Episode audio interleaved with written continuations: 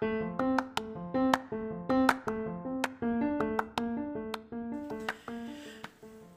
malam, balik lagi di Aku Aktor. Dan kita sekarang masuk ke acting review yang ke lima kalau nggak salah ya. Setelah kemarin kita sempat ngebahas soal Capote Lalu kita sempat ngebahas soal uh, Lincoln Lalu film sebelumnya kalau nggak salah Scent of Woman sama satu film lagi yang teman-teman bisa tonton sorry teman-teman bisa mendengarkan itu di Spotify atau langsung menuju ke website kami di akuaktor.com. Nah, di situ uh, sudah ada dan sudah bisa teman-teman dengarkan bagi teman-teman yang uh, belum sempat membaca atau tidak punya waktu untuk membaca uh, podcast kami. Kali ini kita akan membahas soal The Theory of Everything. Filmnya Eddie Redmayne yang mengantarkan dia dapat Oscar pertamanya sekaligus nominasi pertamanya dan banyak penghargaan lainnya. Kita akan membahas apa yang menarik dari Eddie Redmayne, apa yang menarik dari aktingnya, dan hal-hal yang berhubungan soal itu. Selamat mendengarkan. Oke, okay, theory of theory of the theory of everything kita kasih judul kalau di artikelnya judulnya tumbuh dan relevan.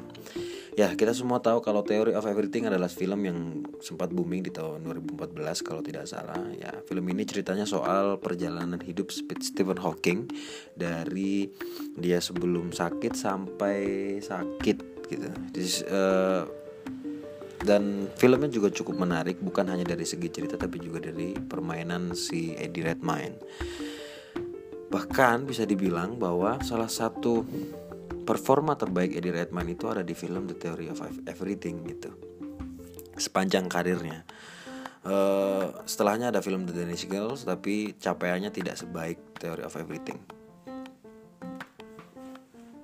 Nah, uh, melihat film ini dan permainan Eddie Redmayne menarik untuk membahas apa saja yang sebenarnya sudah berhasil dicapai dan kenapa Eddie Redmayne bisa begitu gemilang kala itu di 2014 dia bisa dapat hampir semua penghargaan yang dinominasikan padanya dia dapat dan apa aja yang udah berhasil dicapai sama si Eddie Redmayne.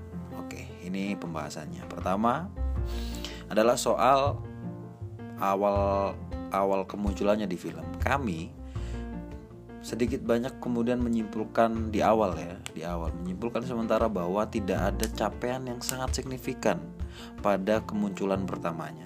Jadi gini, kenapa kami bilang begitu? Karena ketika pertama kali film ini dimulai dan kami melihat hasil ciptaan Eddie Redmayne, kami merasa bahwa tidak ada perubahan yang sangat signifikan antara Eddie Redmayne dan Stephen Hawking yang sebelum sakit. Pertama yang yang paling kelihatan adalah dari suaranya. Ketika kita mendengarkan kami tidak menemukan capaian yang sangat signifikan gitu soal soal warna suara, soal logat kami tidak bisa menemukan capaian yang sangat signifikan yang sangat jauh dari Eddie Redmayne kami memang tidak bisa menem, uh, belum menemukan atau sepanjang yang kami cari kami tidak mendapatkan footage uh, suara Stephen Hawking ketika dia masih sehat ketika dia masih muda tapi kami berusaha untuk mencari perbandingan. Nah, perbandingan yang kami dapatkan adalah salah satu interview di tahun 2013 kalau tidak salah untuk film Les Miserables. Waktu itu Eddie Redmayne juga main Les Miserables kalau nggak salah. Nah, uh, dari perbandingan itu kita melihat bahwa tidak ada perubahan yang sangat signifikan dari uh, ciptaan si Eddie Redmayne sendiri gitu. Teman-teman bisa melihat videonya di artikel, ada perbandingan videonya langsung wawancara setelah Les Miserables yang itu terjadi sekitar tahun 2012 dan juga uh, di adegan awal. Uh, setelah dia mengikuti satu satu kelas dia duduk di apa semacam kereta sambil menikmati kopi gitu. Kita bisa membandingkan bahwa suaranya hampir sama kita sempat berpikir bahwa oh mungkin karena memang Stephen Hawking dan Eddie Redmayne sama-sama orang British, sama-sama orang Inggris yang mana logatnya sama, maka logatnya tidak jadi capaian yang yang membantu untuk jadi lebih signifikan. Tapi apakah warna suara juga sama? ketika uh, Eddie Redmayne menciptakan Stephen Hawking yang uh, masih muda dan belum sakit dalam dalam soal suara kami melihat uh, tidak ada capaian yang sangat signifikan dalam soal suara ya jadi tidak terasa perubahan yang sangat drastis nah tapi kelihatannya perubahan yang tidak signifikan itu cuma berhenti pada bagian suara. Karena ketika kami melihat perubahan lainnya, terutama pada bagian awal sebelum dia sakit ya, kita melihat eh sorry kita kita melihat bagaimana bentuk tubuh yang berubah. Yang paling terasa kelihatan adalah bagian eh, pundak, torso, leher dan kepala. Kita bisa melihat bahwa bentuk dan gestur pada bagian itu berubah Kemudian kita merinci pada bagian lain seperti misalnya di bagian bentuk mulut di beberapa adegan awal sebelum dia sakit. Cara mulutnya berbicara, caranya membuka membuka mulut itu berbeda dan cukup jauh dengan dengan Eddie Redmayne ketika ia uh, sebelum proses syuting film ini di di tahun 2000, 2013 kalau nggak salah dan juga di 2012 di film sebelumnya Les Miserables. Nah, perubahan-perubahan yang disebutkan di atas itu sebenarnya sudah memberikan imaji yang cukup untuk mendekatkan diri pada tokoh, yakni Stephen Hawking.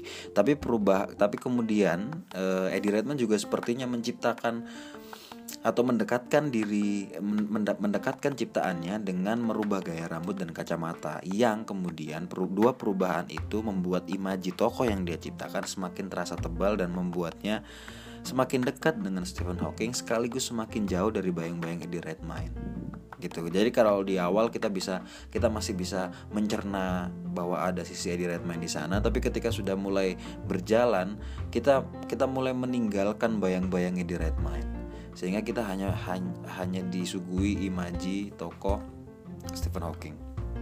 Nah, selain pada tubuh bagian atas yang berubah ya, cara berjalannya juga berubah uh, toko ciptaan Eddie ini terlihat sedikit pincang atau di bagian tubuhnya yang sebelah kiri kalau nggak salah seperti terlihat akan sakit atau terlihat ringkih. nah, hal itu bisa kalian lihat di beberapa adegan ketika tangannya sedang berkegiatan, sedang melakukan kegiatan. Entah itu menulis di papan, kertas, memegang gelas, dan laku tangan lainnya. Nah, di bagian itu saja kami sudah melihat sebuah pertumbuhan yang menarik dari laku tangannya, bentuk ciptaan yang menarik dari laku tangannya. Kita melihat bahwa ada semacam sesuatu yang salah di awal-awal ya. Kita diberikan pesan bahwa uh, ada sesuatu yang salah. Is something wrong with uh, with the gesture, with the gesture. Uh, ada yang salah dengan gestur dari tangannya si Eddie Redmayne, si ciptaannya Eddie Redmayne. Secara garis besar, di adegan sebelum ia sakit, semua gestur, bentuk tubuh pada posisi apa pun hampir semuanya menarik. Sepertinya ya, sepertinya pada bagian tubuh Eddie Redmayne benar-benar menelitinya dengan baik dan detail. Kita bisa melihat cara berjalan yang berbeda seperti yang kita bilang tadi, cara memandang yang berbeda, cara duduk yang lain, dan gestur-gestur lain yang berbeda dan menarik. Berbeda artinya berbeda dari Eddie Redmayne di luar film dan di film sebelumnya. Dan yaitu itu soal uh, secara secara garis besar capaian fisiknya sebelum uh, tokoh Stephen Hawking mulai sakit yang masih sehat waktu waktu dia masih sehat karena capaiannya pada bagian itu kami bisa bilang bahwa capaiannya itu common atau umum atau sama dengan capaian aktor lain yang juga masuk nominasi Oscar waktu itu Justru bagi kami yang kami lihat yang menarik adalah soal bagaimana Eddie Redmayne berhasil menciptakan bentuk tubuh toko yang tumbuh. Nah, ini yang akan kita bahas. Kenapa judulnya jadi tumbuh dan relevan? Oke, apalagi yang menarik dalam penciptaan Eddie Redmayne di film ini selain penciptaan tubuh yang sudah kita bilang di atas tadi gitu. Yang menarik adalah bahwa dia menciptakan tubuhnya itu tumbuh dan pertumbuhannya relevan. Terlebih lagi ketika kamu mendengar kabar bahwa ternyata dalam proses syuting film ini itu proses syutingnya dilakukan secara acak, adegannya tidak linier, e, melompat-lompat. Nah sekarang bayangin aja gimana caranya e, Eddie Redmayne bisa menyusun bentuk itu sementara uh, misalnya hari ini shoot adegan terakhir, besok shoot adegan pertama dan begitu seterusnya dan begitu seterusnya lompat-lompat. Bagaimana caranya ia tetap bisa menumbuhkan tubuhnya dengan sangat relevan. Relevan artinya uh, tetap ada di dasar yang sama. Nanti kita akan jelaskan kenapa kenapa kita memilih kata-kata relevan. Oke, okay. uh, eh, dalam ciptaan Eddie Redmayne ini dari awal tokonya sakit, semua gestur yang dilakukannya menunjukkan perubahan ke arah kesehatan yang memburuk. Kita bisa membaca itu. Misalnya di adegan ketika ia menulis papan tulis dengan banyak rumus. Uh, di adegan itu kita bisa melihat tangannya yang bergetar dan terkesan ringkih. Uh, gestur itu seolah-olah memberikan pintu masuk menuju sakit yang selanjutnya. Nah, yang menarik adalah bahwa gestur-gestur menuju sakit itu muncul satu persatu dan tetap ada di jalur yang relevan. Misalnya, dari bagian tangan. Setelahnya kita bisa melihat bagaimana kakinya mulai mengalami bentuk yang berubah. Lalu pada adegan di mana dia jatuh dan mulai masuk ke dalam kesehatan yang terus menurun. Teman-teman bisa melihat cuplikan videonya di artikel di akuaktor.com ya. Kalau di sini kita nggak mungkin menunjukkan videonya. Nah, kemudian kami tim aku aktor melihat setidaknya dalam film ini ada lima fase kondisi tubuh. Pertama adalah ketika ia masih sehat. Fase yang pertama. Fase yang kedua adalah ketika ia sakit. Sakit pertama kali dan menggunakan satu tongkat. Fase ketiga adalah ketika ia menggunakan dua tongkat Lanjut fase keempat saat dia mulai memakai kursi roda dan fase kelima adalah ketika ia mulai menggunakan mesin untuk membantunya berbicara atau fase terakhir. Nah, dari kelima fase tersebut kami bisa melihat pertumbuhan yang sangat baik, jelas dan relevan pada tiap gestur tubuhnya. Ini akan kita jelaskan kenapa kita nyebut relevan berulang kali. Karena jika kalian perhatikan betul gestur tubuhnya ketika dia masih sehat dan dan kemudian membandingkan gestur tubuhnya ketika sakit, maka kita bisa melihat bentuk dasar yang sama. E, hanya dalam kondisi yang lebih sakit gitu. Jadi base-nya atau basisnya, basis ciptaan tubuhnya, basis gestur tubuhnya itu sama. Hanya kita bisa melihatnya dalam kondisi sakit gitu. Jadi bukan bentuk tubuh yang lain, bukan. Tapi kita bisa melihat Stephen Hawking ciptaan Eddie Redmayne yang sedang sakit. Contohnya untuk mempermudah ya, bentuk tangan misalnya. Kita bisa melihat tangan yang seperti mencengkram di awal, misalnya di cara dia menulis eh, tangannya seperti mencengkram di awal. Lalu ketika sakit, bentuk tangan itu tetap pada posisi yang hampir sama. Hanya terlihat lebih ringkih dan lebih mencengkram ke dalam lagi. Jadi kayak lebih uh, apa ya? Dia lebih menggenggam gitu tangannya dan, dan kelihatan lebih ringkih. Dan bukan hanya pada bentuk tangan ya. Kalau bentuk tangan ternyata kurang mewakili contoh ini. Coba lihat pada caranya berjalan. Kami melihat ada pertumbuhan yang relevan ketika dia berjalan kita masih bisa melihat langkah yang agak menyeret. Ketika masih masih sehat ya kita bisa melihat langkah yang sedikit menyeret. Uh, dan posisi uh, apa namanya uh, posisi uh, depan kaki yang agak sedikit masuk ke dalam kita bisa melihat itu. Nah, ketika dia mulai masuk fase sakit yang kedua di mana dia mulai menggunakan satu tongkat, kita bisa melihat cara berjalan dan bentuk dasar yang sama. Sama-sama menyeret, ujung kakinya sama-sama masuk ke dalam. Kali tapi kali ini hanya lebih masuk ke dalam lagi. Nah, hanya ketika dia mulai masuk sakit dan masuk ke fase kedua seretan kakinya itu yang tadi yang kami bilang lebih lebih diperbesar seretan kakinya lebih ber, diperbesar bentuknya juga lebih diperbesar lalu ketika dia masuk fase ketiga saat ia berjalan dengan dua tongkat kita bisa melihat bentuk yang punya dasar yang sama sama-sama menyeret ya. Hanya saja bentuk yang semula kecil di fase kedua kita kita bisa melihat perubahannya tapi sedikit. Di fase ketiga perubahan itu diperbesar.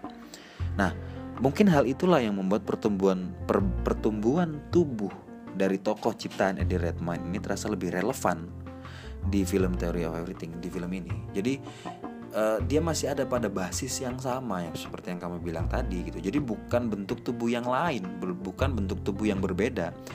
Bahkan ketika ia sudah ada di kursi roda, kita bisa melihat bentuk kaki yang diam, dan sama bentuknya. Coba perhatikan betul. Bentuknya sama, bentuk kakinya sama di fase ketiga dan kedua, hanya kakinya sekarang dalam keadaan diam. Dan lagi-lagi itulah yang membuat pertumbuhan tubuhnya relevan, sinkron. Tidak tidak tidak tiba-tiba muncul bentuk tubuh yang lain gitu. uh, pemahaman yang perlu di yang perlu diketahui uh, oleh seorang aktor adalah ketika dia menciptakan tokoh yang tumbuh maka dia harus menciptakan basis tokohnya dulu basis gesturnya misalnya karena misalnya tokohnya butuh tumbuh seperti apa yang dialami oleh oleh oleh Eddie Redmayne maka pertumbuhannya itu harus bertolak dari posisi netral tokohnya posisi ketika tokohnya sedang sehat nah sehingga ketika melompat ke sakit tokohnya jadi lebih lebih kita mungkin bahasa sederhananya bisa menyebutnya lebih realistis mungkin begitu ya oke dan tidak berhenti pada bentuk kaki dan tangannya aja ketika berjalan atau bergerak dan bagaimana bentuk e, kaki dan tangan itu bisa tumbuh dari satu fase ke fase berikutnya. Kita juga bisa melihat pertumbuhan yang relevan dari bentuk mulutnya. Oke. Kita bisa melihat bentuk mulut Edik saat berbicara dari awal sebelum ia sakit sampai masuk ke fase-fase yang sudah kami sebutkan di atas tadi, di mana bentuknya tetap ada pada bentuk yang dasarnya sama, yang basisnya sama. Bentuk mulutnya di awal kita bisa melihat agak sedikit miring ke kanan kalau tidak salah. Lalu bentuk itu tumbuh. Ketika masuk ke fase yang kedua, bentuk mulutnya kurang lebih sama dengan fase yang pertama, hanya ada sedikit semacam pembesaran. Kemudian masuk ke fase ketiga, mulutnya jadi agak sedikit diperbesar lagi. Eh, apa namanya? bentuknya, proyeksinya. Lalu ketika dia masuk ke fase keempat, kita bisa melihat bentuk yang semakin diperbesar, bukan dibentuk dengan bentuk yang lain, tapi bentuk yang yang sudah ada dasarnya, itu kemudian diperbesar, yang akhirnya merubah cara berbicara. Oke, dan lagi-lagi bentuknya masih sangat relevan. Lalu ketika dia mulai masuk ke fase kelima, kita bisa kita bisa melihat bentuk yang juga masih relevan, tapi kali ini hanya tanpa bicara dan hanya punya ekspresi senyum, sedih atau diam yang eh, sinkron gitu bentuk karena karena dia bertolak dari basis yang kuat, kemudian lompatan apa pun yang dia ciptakan atas bentuk itu masih akan terasa sinkron. Itu yang itu yang terjadi pada penciptaan Eddie Redmayne. Itu yang kami lihat. Teman-teman bisa melihat cuplikan videonya di artikel ya. Uh, kalau di artikel kita sertakan beberapa cuplikan videonya untuk teman-teman lihat dan teman-teman pelajari. Karena sejatinya acting review ini tujuannya untuk ke membuka obrolan masing-masing dari kita untuk sama-sama belajar bagaimana mulai menyadari acting itu uh, tidak asal bisa menangis dan tertawa. Tidak sederhana itu. Oke, setelah kita bicara soal bagian-bagian tubuh yang besar dalam tanda kutip, sekarang kita akan bicara soal gestur atau laku tubuhnya. Apakah laku tubuhnya juga ikut berubah dan masih relevan seperti ciptaan tubuhnya? Jawabannya adalah ya. Laku tubuhnya juga mengikuti perubahan kondisi tubuhnya. Eddie Redmayne sepertinya betul-betul memperhatikan hal tersebut sehingga pada setiap fase yang dimainkannya, laku tubuh yang dihasilkannya bertolak dari kondisi tubuh yang dimilikinya seperti yang, yang sudah kita bilang tadi. Eddie seperti benar-benar memahami kalau eh, di fase-fase itu ia ada di tubuh yang tidak bisa melakukan banyak kegiatan. Sehingga dia harus mengatur laku tubuh yang lain dengan bentuk atau modal yang dipunya di fase yang sedang dia mainkan. Misalnya di adegan seperempat terakhir, dia masuk ke fase kelima, maka dia menyadari bahwa aku ada di posisi fase kelima. Modal yang kupunya adalah ini, uh, gest apa uh, tubuh yang bisa kugerakkan adalah ini ini ini dan ini maka itu yang digunakan oleh Red, Eddie Redmayne sepertinya begitu itu yang kami tangkap misalnya ketika ia sakit dan masuk ke fase kelima ya di bagian itu dia sudah sulit untuk menggerakkan wajah dan berekspresi secara maksimal. Eddie hanya punya mata, kemampuan untuk menggerakkan otot dahi sedikit dan sedikit ekspresi pada bagian mulut. Dengan apa yang dipunya, Eddie memanfaatkan sebaik mungkin ia menggunakan perangkat yang dimilikinya di fase kelima itu untuk sebisa mungkin menyampaikan apa yang sedang terjadi di pikiran dan perasaan si tokoh. Dan Edi sukses. Itu yang menarik.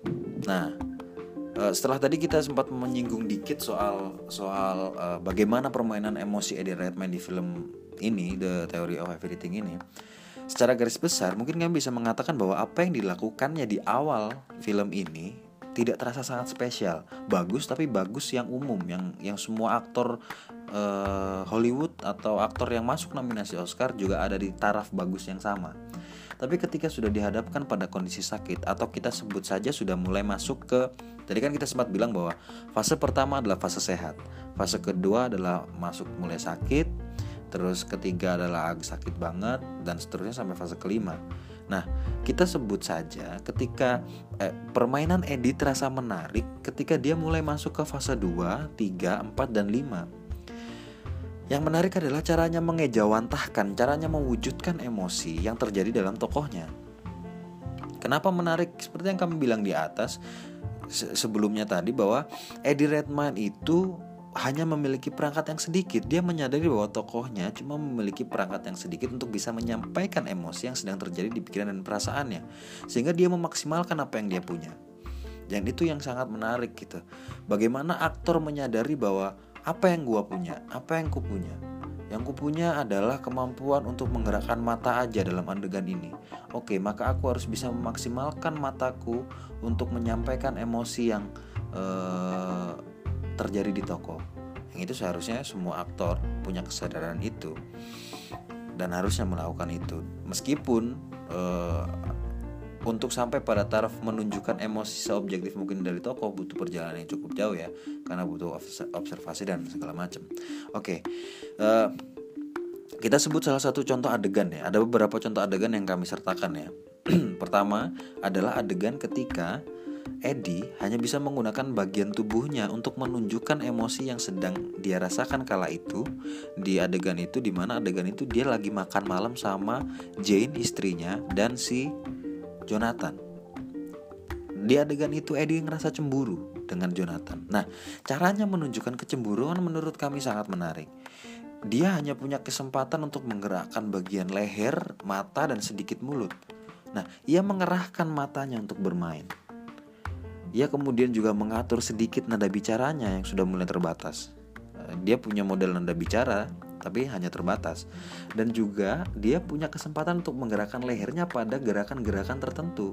Misalnya gerakan ke atas doang, terus ke bawah doang. Nah, dia menggunakan gerakan itu, dia mengarahkan lehernya ke atas.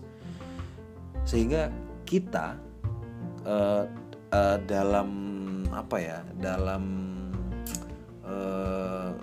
simbol yang umum ketika orang mengarahkan lehernya ke atas maka kita seolah-olah bisa membaca bahwa oh dia sedang sedang oke okay, eh, superior nih bahwa lu nggak bisa nguasain gua eh, gua lebih gua lebih gede dari lu. Nah itu yang yang dilakukan sama si Eddie Redmayne di adegan ini di adegan ketika dia makan malam dan cemburu sama Jonathan itu sangat menarik. Semuanya yang dia miliki semua yang masih bisa digerakkan dia pakai dengan sangat maksimal.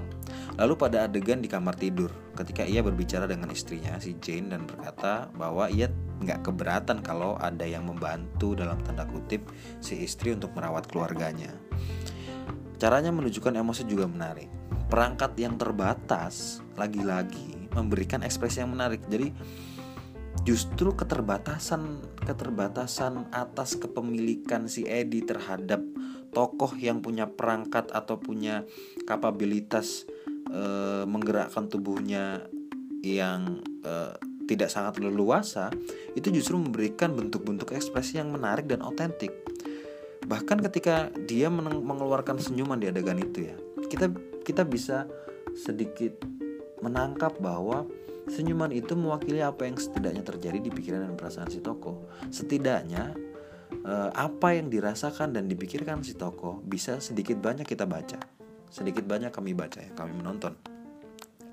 Lalu ada adegan menarik lainnya yang terjadi yakni ketika Jane istrinya yang dimainkan oleh Felicity Jones dan Felicity Jones juga bermain cukup bagus apalagi pada tataran emosi ya dalam adegan itu ia menunjukkan papan untuk menandakan uh, Stephen ingin bicara apa yang ada tulisan huruf-huruf berwarna dan segala macam itu itu sangat menarik adegan itu.